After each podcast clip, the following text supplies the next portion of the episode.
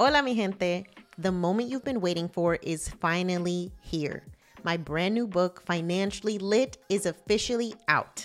And I can't wait for you to get your copy. Inside this book, I'm bringing you culturally relevant and relatable personal finance advice that will allow you to finally feel seen, heard, and understood.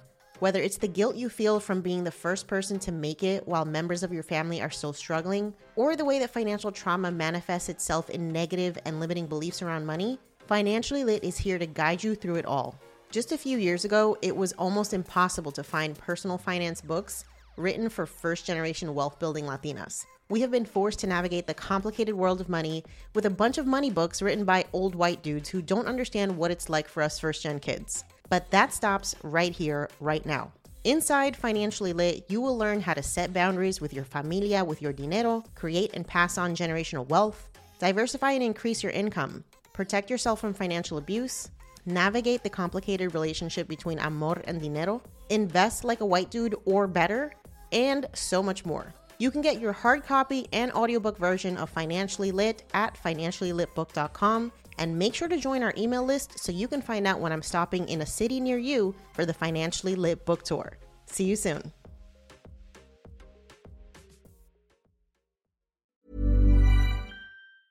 Hiring for your small business? If you're not looking for professionals on LinkedIn, you're looking in the wrong place. That's like looking for your car keys in a fish tank. LinkedIn helps you hire professionals you can't find anywhere else, even those who aren't actively searching for a new job but might be open to the perfect role. In a given month, over 70% of LinkedIn users don't even visit other leading job sites. So start looking in the right place. With LinkedIn, you can hire professionals like a professional. Post your free job on linkedin.com slash achieve today. Welcome to Yo Quiero Dinero, a personal finance podcast for the modern Latina. This ain't your abuelita's financial advice. I'm your host, Jannese Torres Rodriguez, and I'm here to help you tackle grown woman business when it comes to all things dinero. We're going to talk about how to make it, keep it, and grow it. On that note, vámonos.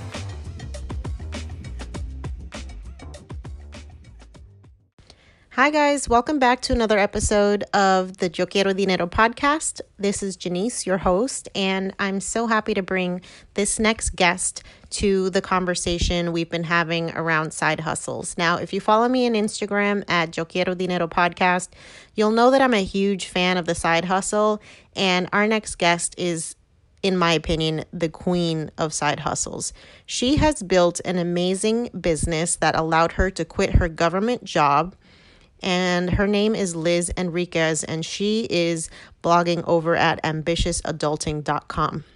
Now, Liz is a personal finance mentor who helps millennials become more confident investors and money managers. And after struggling with anxiety, she recognized that she needed to take control of her finances to feel secure and at peace. At age 18, she started investing and saving aggressively, and this actually helped her pay off her student loans, buy two properties, and reach a six figure net worth by age 28. I mean, come on. That's insane, right? So, Liz is actually located in Canada. She was born in Mexico and she moved over to Canada when she was five. And she decided to take things into her own hands and radically transform her life. And I can't wait for you to hear this conversation. So, let's go ahead and hop into this convo with Liz from Ambitious Adulting. So, Liz, thank you for being here. Um, I'm really excited to talk to you because I feel like when I discovered your content on Instagram, I was just blown away by how early you had an epiphany about like what you should be doing with your money and that things could be radically different if you just changed the way you looked at it and the way you used it. So I can't wait for us to get into this discussion, but thank you for being here first and foremost. Of course. Yeah, I love talking about finances and it's it's amazing to find you know, like minded people and connect with this community. Absolutely. So before we get started getting to know you more, um, I obviously want to dive in a little bit to the situation that's going on with the coronavirus, the economic impact that it's having for so many people. I can personally tell you that every day I log into social media and I'm seeing another one of my friends getting laid off or their, you know, their industry is getting furloughed and people are just there's a lot of anxiety in the air and a lot of it has to do with financial stability or instability depending on a, a, person's situation so i'm just curious what you're telling people what you're telling followers or clients as to what they should be doing um, at this point in time. Yeah, it's definitely heartbreaking. Um, and so much of the advice is already out there. And now I think people are really realizing, like, oh, wow, okay, I got to start a budget, cut out expenses that are not necessary, um, call companies. I know there's a huge lineup and wait times right now for credit card companies and bill companies. Um, in Canada, here, there are a lot of uh, initiatives and government kind of packages that are going to let people put off some payments. And so people have to call in be proactive to, to defer some payments. Um, but really, it's it's really back to the basics. Like, okay, what is my budget? I always go back to that, and really also building up that emergency fund. I think the only people who should be investing right now are people who have a very healthy emergency fund and have no debts or their debts under control. I think there's a lot of information out there saying invest, invest, invest, but that's not a great situation for a lot of people. And so the, the focus is really on still manage your debts and still build that emergency fund. And then depending on where you are, then definitely take advantage of the stock market. But it's not a clear picture for everybody. Yeah, absolutely. I think this has been a big wake up call to people because a lot of us have been dealing with this booming economy, right, for over a decade at this point. So we're just mm-hmm. used to mm-hmm. the money coming in, the status quo, and then all of a sudden it's like a complete shock to the system, not not just on a macro level, but just on a, a micro level, right? Like people are just shocked by how quickly things can change. So I think it's important that we start understanding the lessons behind what's happening because this is not going to be the first and last time that some global catastrophe happens you know? We just can't predict them. The only thing we, we can do really at this point and in the future is prepare ourselves as much as possible right? Yeah we definitely have to learn from this experience and it's not the first time it, this is probably the first time a virus like this has happened. Um, i know back in the the 1800s and stuff spanish flu happened and a whole bunch of other things happened but definitely in modern history this is the first time a virus has affected us in this huge global capacity we definitely had SARS, and and that did not affect us the way that Corona is affecting us. But I mean, the housing the housing crisis in 2008 was a kind of a wake up call for a lot of people as well, and I think this is the wake up call for a new generation. So. Yeah. Yeah. catastrophes have always been happening. We've just been really lucky that it hasn't happened to us as, on a global level in a long time, but we always have to pre- be prepared. Absolutely. Okay, so I definitely want people to get to know you more. So if we could start off with just an introduction of who you are and kind of how you got into this personal finance space, maybe what your relationship was like with money growing up, your background, anything that you're happy to share with us. For sure. It's actually kind of an interesting time for me. It's a little bit nostalgic because I started investing right after the housing crisis and everyone was th- telling me don't, it's too risky, it's too risky. But I was only 18 and I didn't really know what risk even meant. I didn't understand what a bull market was, a bear market was, but I had a little bit of money from some some that I had done. Okay, you know what? I really feel like I need to take this advice about starting when you're young. And so I did that. And the only reason I kind of had this epiphany and learned about money management so early on is because I was so anxious about money. I was so stressed out. I would have panic attacks. Um, I had my first panic attack in high school because I was thinking about tuition and how and how how, how I was going to move out and all of these thoughts would keep me up at night and cause me some serious anxiety and I was like this is the worst feeling. Um, I did a bunch of tests, I had therapy and they're like you got to figure out your like what's causing this? Like what is your trigger? So I did a lot of work on that and internal work and reflection and I'm like, you know what? Like my life is pretty good, but I'm super stressed about money so that's when I just buckled down and realized like I got to take this seriously because I cannot be having anxiety attacks all the time and I can't be not functioning because I'm so stressed about money. So it was really kind of what set me in motion is to never feel like that again. And luckily, a lot of advice out there. It's really basic advice, you know, start a budget, spend less than you make. Um, I was pretty hardcore. Like I was working full time and going to school full time and bordering on that like f- extreme frugalness for a few years and I realized that's not how I want to live my life either. Mm-hmm. So it took me a while to kind of figure out my strategies and find a happy balance where I could be financially responsible, but also enjoy my life. So I guess I am lucky that I had a big wake up call, but it wasn't this like really beautiful sunshine and rainbows wake up call. Um, but I think sometimes that's what people need. You kind of have to hit that. I don't want to say rock bottom because I, I think that, you know, people have gone through way worse, but I definitely hit a low point and a dark point where I could not understand where the direction of my life was going and I had to make some major changes. Got it. So you went to therapy, you got diagnosed with anxiety. Did they actually help you figure out where the anxiety stemmed from? Did it stem from your backgrounds, like your parents growing up with money, anything like that? Yeah, I did a little bit.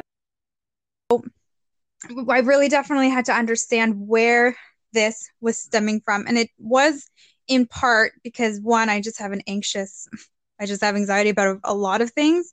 But the other part was growing up in a low income home. So I really had to understand like why I had scarcity mindset and why I had kind of limiting beliefs.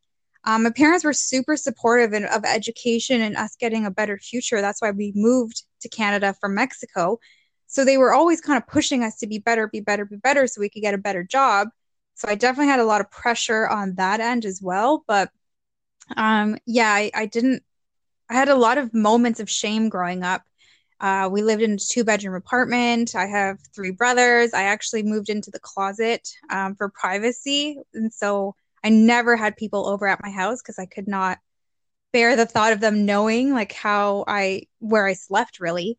Um, mm-hmm. Um, so all of that had a lot to do with my shame around money, my scarcity, my fear. Really, like money to me had a lot of negativity attached to it. And so I had to completely change that and look for opportunities and really just kind of find some healthy habits so I could be better at money. Yeah, I love that. And I think that that's a very common experience for especially immigrant families. You know, a lot of us that are between the ages of like 20 and 35, we're part of that like first generation that is getting higher education, right? We're getting better jobs than our generations before. And as a result, we growing up with that scarcity mindset and just seeing how our family struggled, it's hard to break that cycle unless you make a proactive choice, right? Because you just don't have a reference point to even look to to to find another way. So I think that's such a common experience and thanks for sharing that. Yeah, I mean that also leads to another emotion I have is sometimes I have a lot of guilt um, when I look back and you know see how my family in Mexico lives, and a lot of them are struggling. A lot of them, we did not. My family does not come from money, and so I sometimes feel guilt when I'm traveling or doing this and doing that. I'm like, oh, maybe I should be helping them, or maybe I should be doing this. So it's definitely still a process, um, which I think a lot of immigrants also feel. Um, Absolutely. Um, but, mm-hmm. yeah. So tell me about how you actually went about at the age of 18, you started investing and like where did you even get started? Because I know at 18, I was not thinking about investing money. I know, I know. In retrospect, I'm like, what a nerd, like what a loser. But obviously, no, it was smart, like, girl. You are. I'm like, like you know what? It all worked out. well, I, I don't know exactly where when I thought like this is a good idea, but my dad was I give him a lot of credit for my financial um, literature because he was always the one saying, save your money. You never know when you're going to need it. Like, don't worry about impressing other people. Because, of course, I wanted to just fit in and buy the latest fashion. And he was like so against that. You know, they'd be like, a mí no me importa lo que hace toda la otra gente. Like, they don't care at all. I'm like, oh, but this person has this, and this person's mom said that they could have this. My parents just stomp their foot down. They're like, no, you are not getting any of that. Like, you need to save your money. You need to do this, this, and this. So definitely my parents kind of like knew what to tell me to plant the seeds about being financially literate literate. Yeah. Um, but then yeah, they just asked my dad just said, okay, like here in Canada in 2008, 2009, the tax free savings account came out. And so my parents were just like, okay, let's figure out what this is. So the first year, it's this new investing account that has been around. Um, I think it's similar to like one of your 401ks or one of those like registered investing accounts. Yeah. So it was the first year when I turned 18. My dad just took me to the bank and he's like, oh, can we open one of these for her?" And that's what we did, and that's it. Wow. Kudos to dad. Yeah. I know. It was awesome. Like my parents were actually the first ones to break the cycle. They're the only ones in their uh, families that went to school, and then they were the ones who moved to a different country, and so they were kind of the pioneers. So, yes, I I got higher education and did this and that, but definitely my parents were the ones who broke that cycle. That's fantastic. So, did you have like a lot of debt before, you know, you started investing or were you just extremely frugal like you said? You just were kind of hoarding money instead of investing it? I was well, I had like no money. I had like $500 when I started investing. Okay. And I was definitely not making regular contributions. Like I had that $500 sitting in that bank account for like 2 years before I could actually do with it. Um yeah. And then I started working full time. So I didn't have a lot of debt because I applied for a ton of scholarships. And I spent, I dropped grade 12 math because it was too hard for me. And I spent that entire period, it was like 40 minutes, exclusively applying to scholarships. So for an entire semester, because I didn't have my own money to go to school, and my parents, they have four kids and they did not have enough money to send us all to school. I just kind of made that my part time job. And so by the end of the semester, I had enough scholarships for a year and a half of school. And then I worked full time while I was going to school full time. And then eventually I worked two part time jobs. And so I really just paid my own way through school. And so with that money, I started investing it slowly with just the advice that the person at the bank gave me. Like, I did not have an investing strategy, I did not know what stocks were. But like we mentioned earlier, we were in a bull market. And so for the last 10 years, um, my money had been growing without me knowing really exactly what I was doing. And I didn't really mm-hmm. dive deeper into investing until about four years ago. But for a long time, I just kind of let the bank people deal with it. Got it. And not that there's anything necessarily wrong with that. You know, obviously, there is there are levels to investing and there are active ways and there are passive ways. So yeah i mean whatever works for you. Some people are just about you know i'm just going to set up automatic investment uh, uh, amounts to get taken out of my paycheck every month and then that's it and and they're content with that. So it's really just based on what you're trying to accomplish right? So yeah which i didn't even know either. Like my strategy has changed so many times and it wasn't until recently where i got a really clear strategy and became an active investor yeah. So I definitely want to talk more about your investment strategy now. So you were able to pay off your student loans, which how much did you end up actually having to take out? Um, I was granted around seventeen thousand dollars, so I paid that all back before I graduated. Okay, and then you also mm-hmm. managed to buy two properties and reach a six figure net worth by age 28, which is just like mind boggling to me. So, can you walk us through how you were able to accomplish that? Yeah. So, I was working full time, and I think that makes the biggest difference. Like, obviously, income is super important. And I was working full time, but I was living still like a student. Like I had a basement apartment. My room was the size of my bed, and I didn't even have room for a chair in there. Um, so I just sat on my bed and did my homework on my desk. And I lived in that basement apartment for three years, even though I was making around probably thirty-five or forty thousand dollars, which is like decent, but you know, for a student, that was pretty good. Um, so I could have been living on my own. I, I could have bought a car. I could have been doing things. It's a small income, but I could have done it.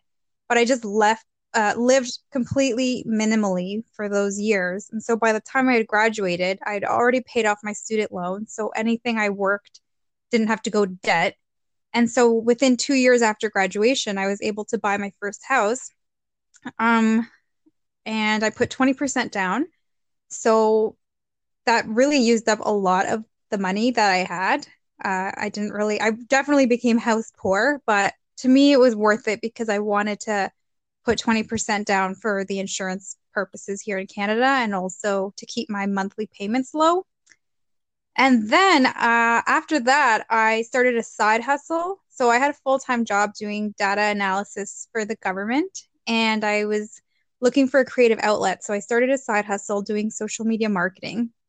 Now I have a geography degree. Like I'm not qualified to do half the stuff I do, but I just never let that stand in my way because I was always on social media and I'm like, oh, it'd be so great if I could like get paid to be on social media. And then also I would go to restaurants and ask them to tag them or like, oh, I really want to follow you guys on Instagram. And half the half of them like didn't even have an Instagram. Mm. And this was back in 2015 when I started my social media business. So I just like thought, why don't I just manage their accounts? Like it can't be that hard. And it's just snowballed. And so I've been doing that since. Um, but really I've always been a hustler. Like I've always worked full time and gone to school full time or worked full time and then had a side hustle. I might I I'm just always working. Yeah. So that is so awesome. And I that's think... the secret. Like surprise. Yeah. Well work a lot. It's, um it's quite it sounds really obvious on the surface, but you know, a lot of people when they think about just working all the time, they think about, you know, getting a part-time job to supplement their full-time job or they're not creating like passive or even active streams of income that don't involve just working for somebody else, right? So I definitely want to dive into the side hustle thing because I'm so big on side hustles. Like I feel like everybody should have one, especially this day and age. It is not a luxury, it's a necessity, right? Because there is just too much reliance on a full-time job or a corporate job for mm-hmm. security and as we're seeing right now, that's just not it's not sustainable. Absolutely. I'm so happy I kind of understood that concept early on as well because we had a lot of layoffs here where I live in Hamilton uh, with the steel industry because it went under. And I just saw like the devastating effects of that. And I'm like, okay, I can't be relying on just one income. Um, the other thing is all of, even though I work for the government, which everyone thinks is super cushy, I worked on contracts, like four month contracts, five month contracts, six month contracts. So I never knew if my job was going to be guaranteed in a few months. And so I had so much instability, which is already one of my triggers. Like, hello, I'm a type A, like I need structure and stability. So I'm like, no, I can't guarantee my income with just this like job that's contract to contract. So that was definitely one of the motivators for me to have a side hustle that I could control. Yeah. And so you were actually able to turn your side hustle into your main hustle, right? You ended up quitting your government job. Can you talk about yeah. that? Yeah, so it took me three years because I honestly was so scared. Like, I knew I could build it, but I did have benefits and I did have, you know, some perks, and it was pretty easy. It was close to work. So I had all these reasons to stay. Um, but when I finally saved a year of my income and then also made good money on my like I I pretty much made the same as in my side hustle as my full-time job. I'm like, okay, I think I can do this. Like I think I can quit. I feel stable. I feel secure. And that's just because I, I I don't know, like I didn't really have the intentions of ever doing that, but it just all worked out. So yeah, I quit my full-time job. Um in September of 2018. And I've been self employed since then. That's amazing. And I think that's so inspiring because, you know, the thing with a regular nine to five is that you are capped with your income based on just how much your company is willing to pay for you. But when you're creating a side hustle, mm-hmm. especially an internet based business, the income potential is literally limitless. I don't think a lot of people realize that. Yeah, absolutely that and also like i wasn't good at negotiating. All the people on there on the internet say oh get a raise do this do that and i'm like i don't want to do that. Like to me it was easier to just start my own business than like awkwardly ask my boss for more money. Yeah. I don't know like that just didn't fly with me and you're right like i have not felt i've definitely been affected by the virus financially but if i need more money i know exactly what to do and how to make more money on my own. I don't need to be depending on my job to pay me or if I would probably would have been laid off by now. Who knows? Like tons of people do not have control over their own income because they depend on their employer. Um, but I just haven't felt that since Absolutely. this started. And I think that also um, highlights the importance of diversifying your income streams so that, you know, if one is down, the other might be up for instance, you are a property owner, right? People are always going to need somewhere Mhm. to live, regardless of what's happening with the economy. So it's just thinking about ways that you can kind of bulletproof your situation so that when one area that you're working in is seeing a decline, the other is stable or maybe it's even increasing, and you're not subject to these whims of just relying on one source of income. Yeah, I read somewhere that you should have seven. So that's what I did. So, can you talk about those seven? Because that's really ambitious. Ambitious adulting. yes. I don't I I like take something, read it, and if it really resonates with me, I just tunnel vision and like gazelle focus on that. So yes, I read somewhere a while ago that said you need to have seven income streams because that's what millionaires have. And I'm like, okay, that sounds like a good idea. So Why not? why not? So I have um two I have a rental property and so that makes one income. Then my affiliate links, those, you know, that's it's not a lot, but it's it's something there. Mhm. Um, then I have two businesses. So Shoutouts Hamilton is my social media marketing business. Um, and then Ambitious Adulting, I do financial literacy workshops, I do mentorship programs. Um, so that's four already. And then I think, I guess I'm cheating a little bit because within Ambitious Adulting, I have different business models. So I do public speaking, Hey, it's Danny Pellegrino from Everything Iconic. Ready to upgrade your style game without blowing your budget? Check out Quince. They've got all the good stuff shirts and polos, activewear, and fine leather goods, all at 50 to 80% less than other high end brands. And the best part? They're all about safe, ethical, and responsible manufacturing. Get that luxury vibe without the luxury price tag. Hit up quince.com slash upgrade for free shipping and 365 day returns on your next order. That's quince.com slash upgrade. Selling a little or a lot. Shopify helps you do your thing however you cha-ching. Shopify is the global commerce platform that helps you sell at every stage of your business. From the launch your online store shop phase to the first real life store stage, all the way to the did we just hit a million orders stage? Shopify is there to help you grow. Whether you're selling scented soap or offering outdoor outfits, Shopify helps you sell everywhere. From their all in one e commerce platform to their in person POS system, wherever and whatever you're selling, Shopify's got you covered. Shopify helps you turn browsers into buyers with the internet's best converting checkout, 36% better on average compared to other leading commerce platforms.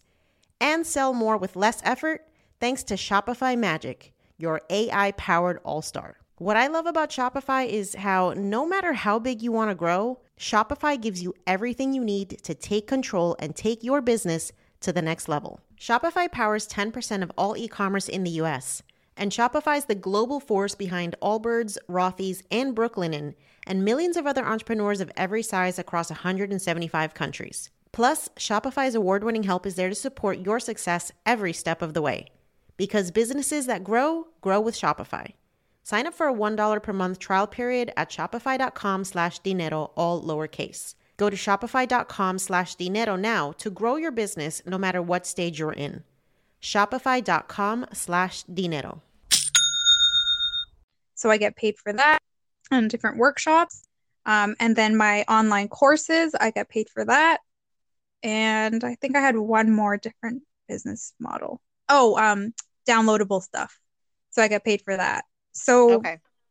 a whole bunch of like different little things. So if one thing isn't doing, okay, let's just focus on this thing. If that's not doing well, okay, I'll focus on that one. So Right. that's what I've had to do. Like definitely has been an adjustment period for me. Um, but I'm getting there. Well, and it's a great example just with what you listed, where right now you really can't do public speaking because we're not allowed to go anywhere, right? Yeah, But You exactly. can still offer online courses, you can still offer downloadable content, and you can still meet with your clients virtually. So you're not limited in your potential to earn income just because of what's happening externally. So I, I love that so much.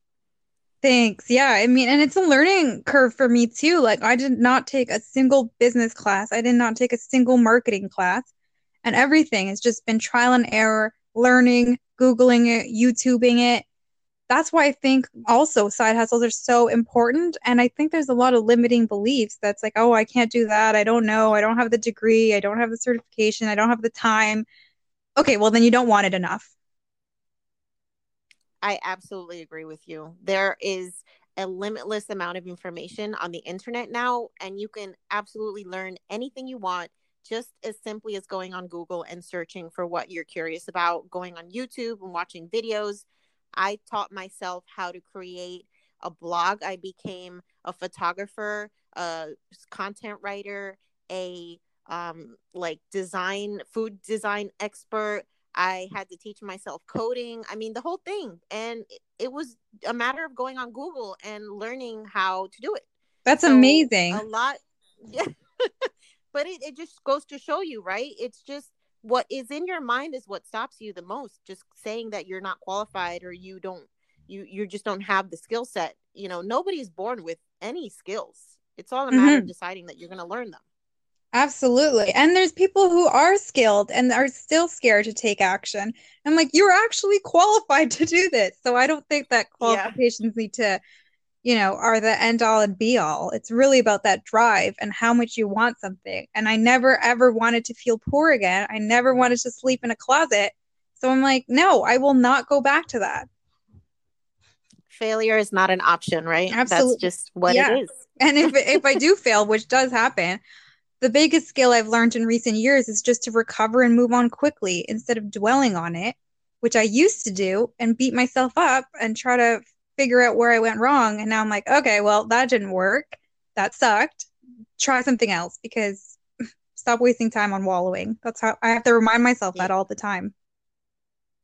I love that so much. Okay. So I want to talk about ambitious adulting. First of all, I love the title because adulting has such a negative term, right? It's just like, oh my God, it's so stressful. We got to know all these things, and especially around money.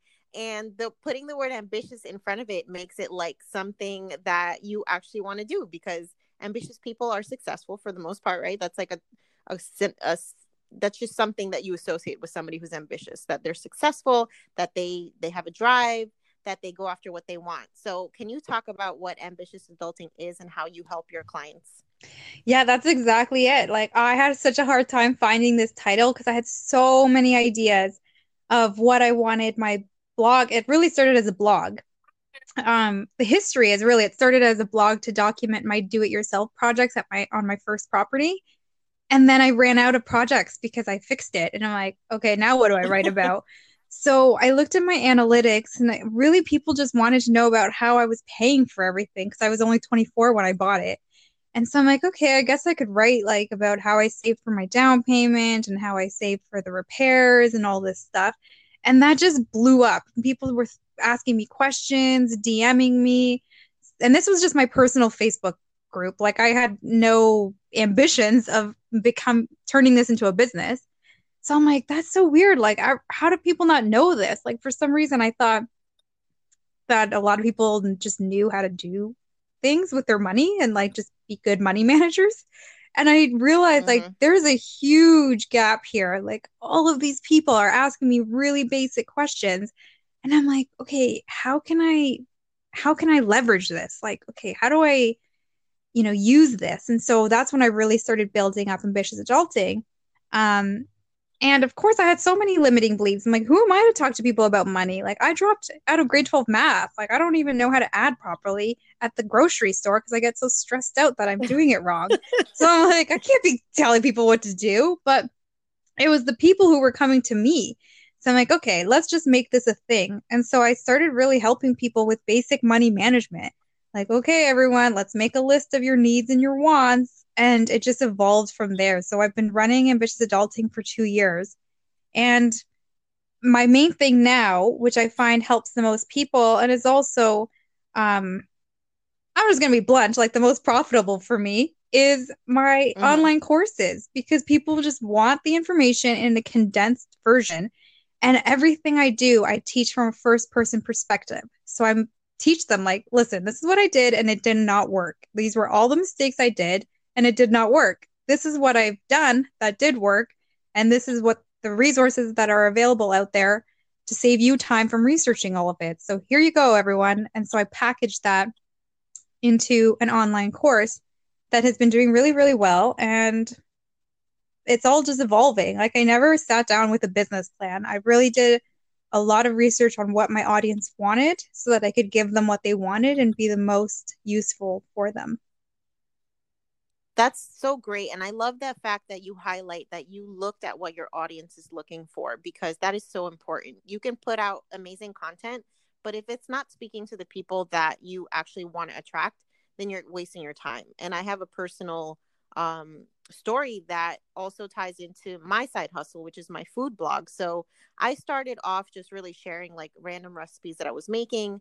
And then when I actually started understanding analytics, I realized that a lot of people were coming to my site seeking Latin recipes. I'm Puerto Rican. So I started sharing a lot of my cultural recipes and my site took off. So I think it's so important to understand your audience because that is the difference between kind of wallowing in frustration because nobody's looking at your stuff and actually being intentional about what you're creating because it's going to resonate with who you're actually targeting. For sure. And I had such a hard time because most people, I think, when they start a business, just want to please everyone. And I definitely did too. I'm like, oh, I just want to help everyone and I want to do this, I want to do that. And I really, really had to just narrow it down and niche it down because by me trying to help everyone, I wasn't helping anyone. Absolutely. So I want to talk a little bit about the um, pros and cons that you have experienced about being self-employed. So obviously, you know, you you're in control of your income being self-employed, but a lot of people, especially in the US, have concerns about self-employment because then they're responsible for things like healthcare, which obviously are not the same as they are in Canada and just like you know retirement all that stuff. So how do you kind of deal with the pros and cons of um, self-employment and what are some that you've identified oh yeah there's for sure cons. Like everyone glamorizes it because it is great. Like i do love being self-employed but even though we have healthcare that's it's really kind of the basic stuff. Like dental is not covered. Eyeglasses are not covered. Any kind of um surgeries for for example like the iud is not covered um, so there's a lot of things that are still not covered that I just have to pay out of pocket for. Um, so I don't go to as many cleanings. And luckily, because I grew up low income, I know exactly where to go for the students who do your cleanings. I go to like those schools that the dental hygienists are like training at sometimes and stuff. So I'm like, yeah, I was like, so this, this is how I had to do it growing up. Like, even though I can afford it and I can go to the dental hygienist whenever I want, like, I trust these students. Like, how hard is it to, you know, make sure my teeth are clean? So you get it at a cheaper price, price because you're going to the school. So I always find solutions. There's cons, including the healthcare that I know is not as expensive as in the States, and you guys have your own things going on, but that's one of the cons for sure. I also don't um, qualify for a lot of things. So like my mortgage my for my second property was a nightmare to get. I had to give them so much more documents than the first time around. And the first time around i was younger. I had less money. I had less of everything. And yet they're giving me a harder time now because i'm self-employed. So getting a mortgage was difficult um, but again found a solution. Currently as well um, the Canadian government has just put out a stimulus package to help a bunch of people who are affected by the coronavirus and their businesses. I don't think I qualify for any of that stuff because self employed, just the way my business runs, I don't feel like I'm going to be able to get any assistance. So, yeah, it's not as mm-hmm. clear cut as being employed and having vac- vacation days. That's a whole other thing. I went to Europe and I did work because I have an online business, but it would have been nice to just chill for a bit and then not do anything and still get paid. So, yeah, there's cons, yeah. but I I've accepted them and I work around them. And what about the pros? What are you loving about self employment? Honestly, and it's so cliche, but I just have this energy when I wake up because I love what I do. And I definitely felt like my light was totally dim when I was working, you know, for the government. It was a good job and everything, but I'm like, does anyone read these reports? Like, does anyone actually care about what I'm working on? And it just didn't feel invigorating. And my work with um, millennials in general around their finances. Like I know for a fact that the work that I'm doing with them is helping their lives. So just having that feeling is just like so rewarding and so satisfying. And then of course the other stereotypical and cliche things like I make my own schedule, I work from home in my pajamas. Like that's definitely all great. So yeah, I love it. I have to agree with you. I think a lot of people right now are getting their first taste of working from home and it's kind of a mixed bag, right? It just depends on how easy that actually is to to do your job, but when it comes to the type of businesses that you and I run, it's very simple to to work from home and it's actually quite Yeah, like I like so, working from bed. Uh, like yeah. everyone, you know, people put out this content about what entrepreneurs need to do. Like hell no, I don't wake up before seven in the morning and do my meditation and work. Like, no, I barely do that. Like, no, I don't do any of that. I just wake up when I want and work when I want and eat when I want. And really, it's about having those options, which is the best part. Yeah, options are what mm-hmm. gives you freedom, which is what we're all in search of, I think. Yeah, I mean, that's definitely high on my priority list. And that's why I've put a bunch of things in place in my life to help me get there faster. I love that. Okay, so what advice do you have to give to someone who's ready to get control of their finances but Planning for your next trip? Elevate your travel style with Quince. Quince has all the jet-setting essentials you'll want for your next getaway, like European linen, premium luggage options, buttery soft Italian leather bags and so much more. And it's all priced at 50 to 80% less than similar brands. Plus, Quince only works with factories that use safe and ethical manufacturing practices. Pack your bags with high-quality essentials you'll be wearing for vacations to come with Quince. Go to quince.com slash trip for free shipping and 365-day returns. Just overwhelmed with, like, where to even start. Well, I'm a super visual person, so I think if you're overwhelmed, write it down. Like, make your lists, make a list of your debts, make a list of your goals. And I think goal setting is super important. again, it sounds super woo-woo, but if you don't have goals, you don't you can't really create a really clear plan on what you want to do. So I'm all about breaking it down, especially if you're overwhelmed, like break everything down into a manageable size. So if you want to make your budget, which I always recommend, and you're overwhelmed by the thought of that, just do two months, just do three months. Eventually build up to doing your six months and then a year and look back at what you spent over the last three months. So just writing everything down and getting that clear picture is going to help people create that action plan and a strategy to move forward. Awesome. Uh, do you do goals like once a year? Are you like, you know, somebody who's like reviewing your goals on December 31st for the following year? Or are you the type that visits them like quarterly or monthly or even weekly? What's your Yeah, approach? so my process is is kind of broad. So I mostly have like big goals like buy a house, buy another property, so it's mostly financial goals. So I'll break down what I need. So for example, for the second property, I'm like, okay, I want to buy a duplex. So I looked around and saw how much they were. And I'm like, okay, that's pretty expensive, but I guess I can do it. So I worked backwards. So what do I want? How much is it going to cost? And how many months is it going to take me to get there?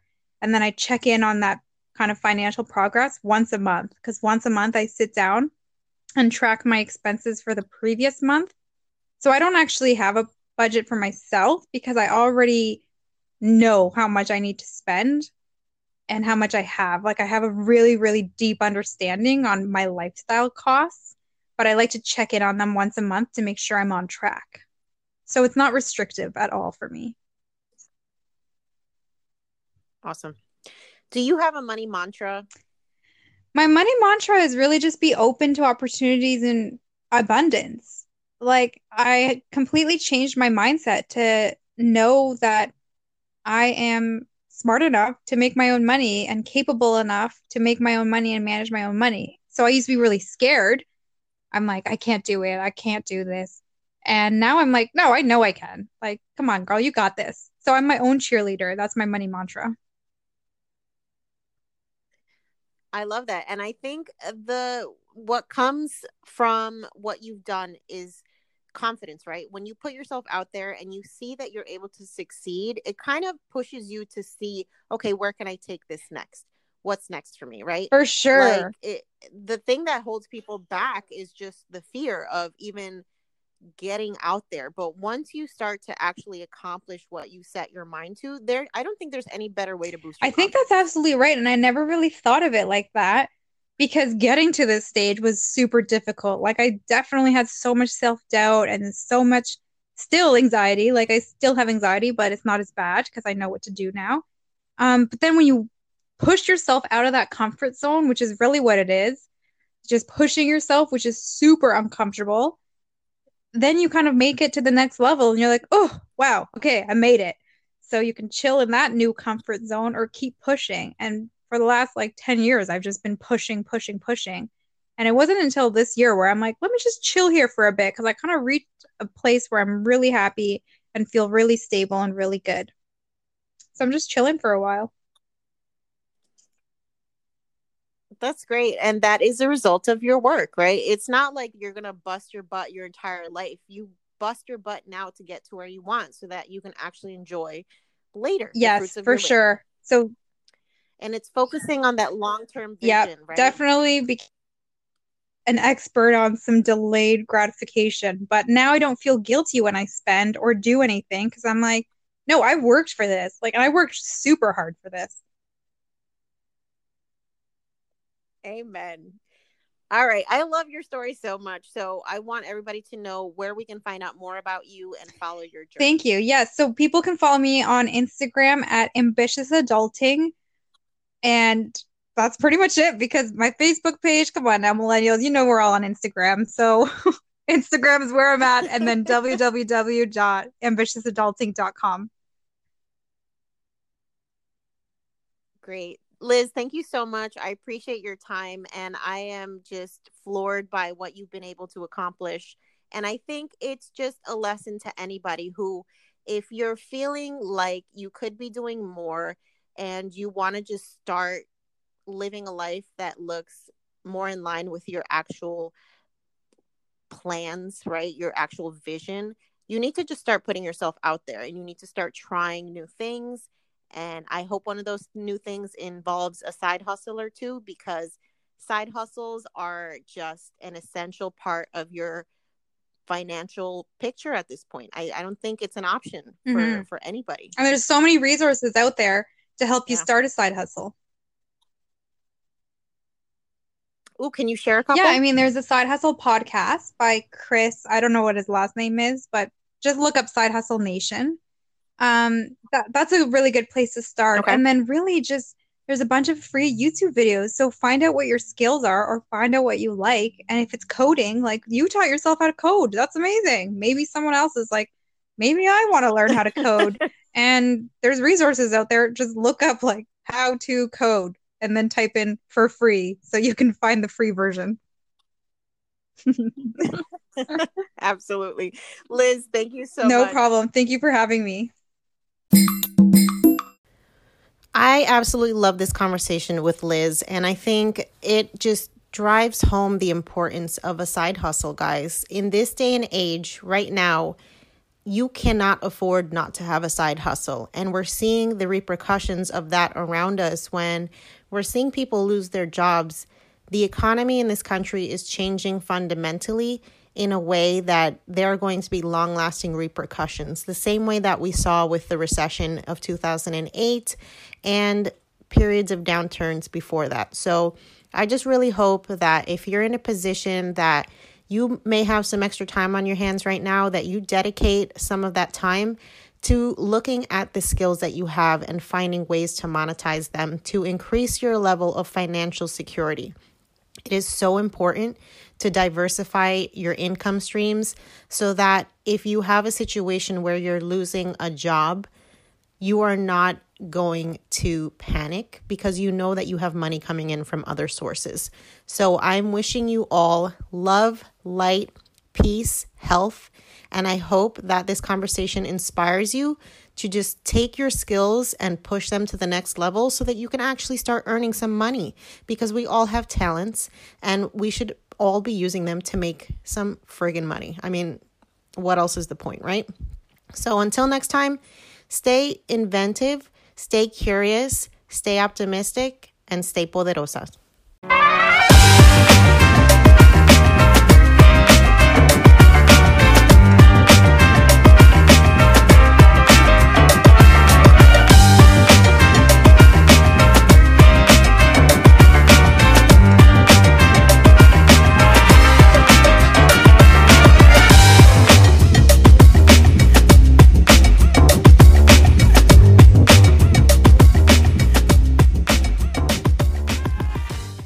On the Yo Quiero Dinero podcast and associated entities, all information provided is for general information purposes only and does not constitute accounting, legal, tax, or other professional advice. Listeners should not act upon the content or information found here without first seeking appropriate advice from an accountant, financial planner, lawyer, or other professional. We assume no responsibility for information contained on this podcast and associated entities and disclaim all liability with respect to such information, including but not limited to any liability for errors, omissions, or misleading or defamatory statements. Usage of this podcast and associated contents constitutes an explicit understanding and acceptance of the terms of this disclaimer.